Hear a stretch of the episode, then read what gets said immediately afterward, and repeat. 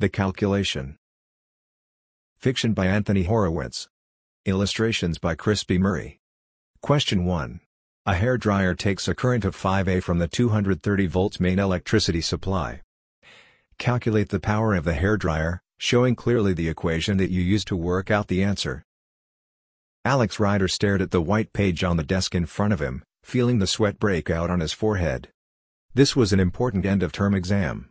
If he failed, he might even get sent back a year. But he already knew he had no idea how to answer even this first question. How could he clearly show an equation that he was quite sure wasn't anywhere in his brain? It wasn't fair. Alex was 14 years old and ever since he had started school, he had worked hard.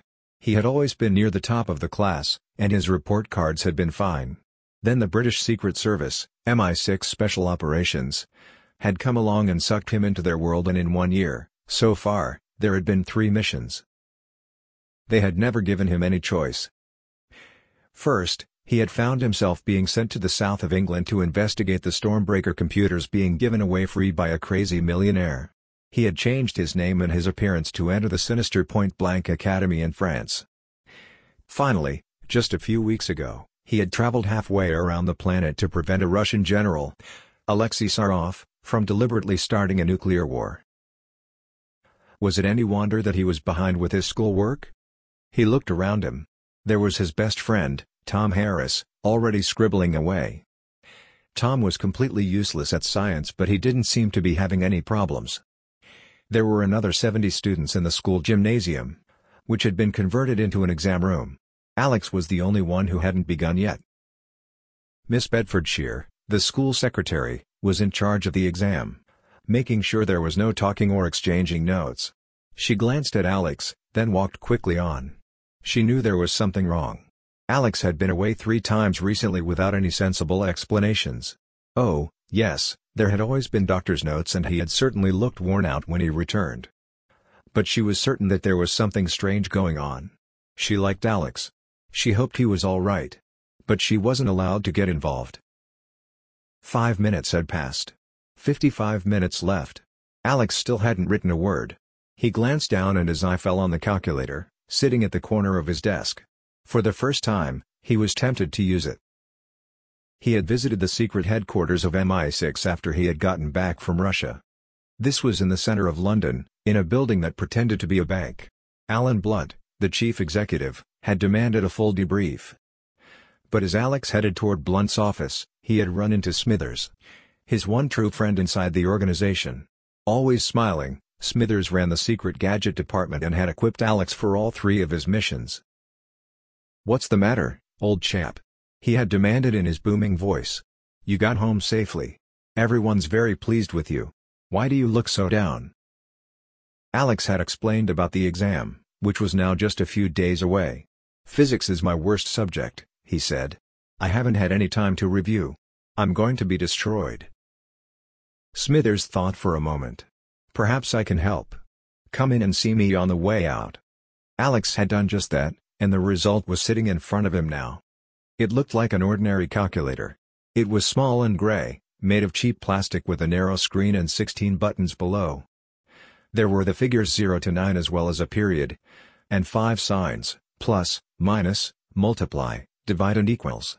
In fact, the device contained some of the most brilliant new microcircuitry available. Smithers had developed it for agents in the field. If Alex dialed 911, the little window would become a scanner that he could run over the exam paper. The image would be transmitted instantly to Smithers' office where a team of experts would come up with the answer and immediately send it back. The calculator had other secrets built in. If Alex pressed the equals sign three times, all the symbols on the keys would fade away and letters would appear in their place. There were 16 keys, not quite enough for the whole alphabet, so some of them had to double. J K P Q VW and X slash Y slash Z all appeared on the same key, for example. Even so, he could easily type any question he wanted and, again, the answer would be in his hands at once. Smithers had been thrilled by the device. It allows the agent in the field to be fully informed, he had exclaimed. And if you get into real trouble, you can always dial 999. What happens then? Alex asked. Wait 15 seconds, and it blows up. Alex wanted to use it now. He wasn't going to blow up the exam room. But it would be so easy to scan the first question and send it in. Instantly, he would know the power of the hairdryer, and probably for that matter its make and color. There were 10 questions in all, and he could deal with them in as many minutes. He could walk out of here with 100%. Top of the class. In fact, he would never have to worry about an exam again. His thumb hovered over the keys. 911. That was the number that he had to dial. But at the last minute, something stopped him. He looked again at Tom, furiously concentrating. Alex was surrounded by his friends. They had all been nervous about the exam. Before they went in, they'd all been encouraging each other, it won't be too bad. Good luck. You can do it.